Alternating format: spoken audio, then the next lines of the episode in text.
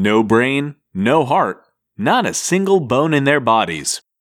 Jellyfish are strange, unique creatures with some bizarre anatomy. So, just how do jellyfish function? Well, first of all, jellyfish aren't fish at all. They're technically a species of plankton, floating about on the currents of the ocean with minimal movement.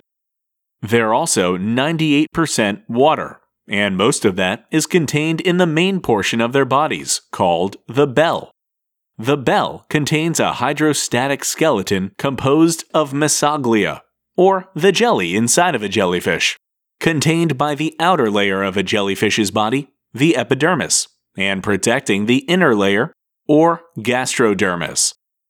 Jellyfish don't need hearts to pump oxygenated blood throughout their bodies because their epidermis is thin enough that oxygen can simply diffuse through the membrane from seawater. And they may not have a brain like you and me, but jellyfish still manage with a neural net, a body wide network of nerve clusters that direct major motions like swimming and more minor motions like eating.